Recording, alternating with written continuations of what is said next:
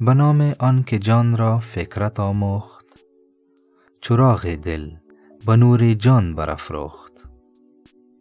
به نام خداوند که به جان یا روح شیوه معرفت به خود را آموخت.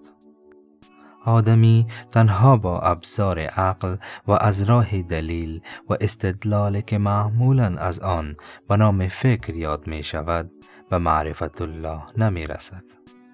حکما و فیلسوفان بر این طریق گام برمی دارند. اما شیوه دیگری نیز است که خاص عرفاست و آن شیوه کشف و شهود است.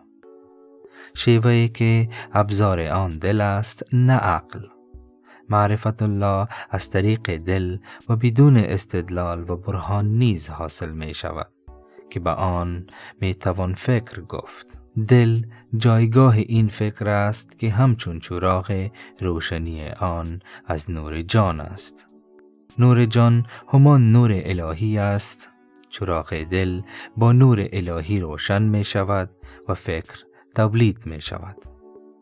آمیختگی عقل و دل که بر هر دو نور الهی می تابد بهترین شیوه برای حصول معرفت الله است. جان آدمی با این دو نوع فکر است که فربه می شود و علم و بصیرت می یابد. و سلام.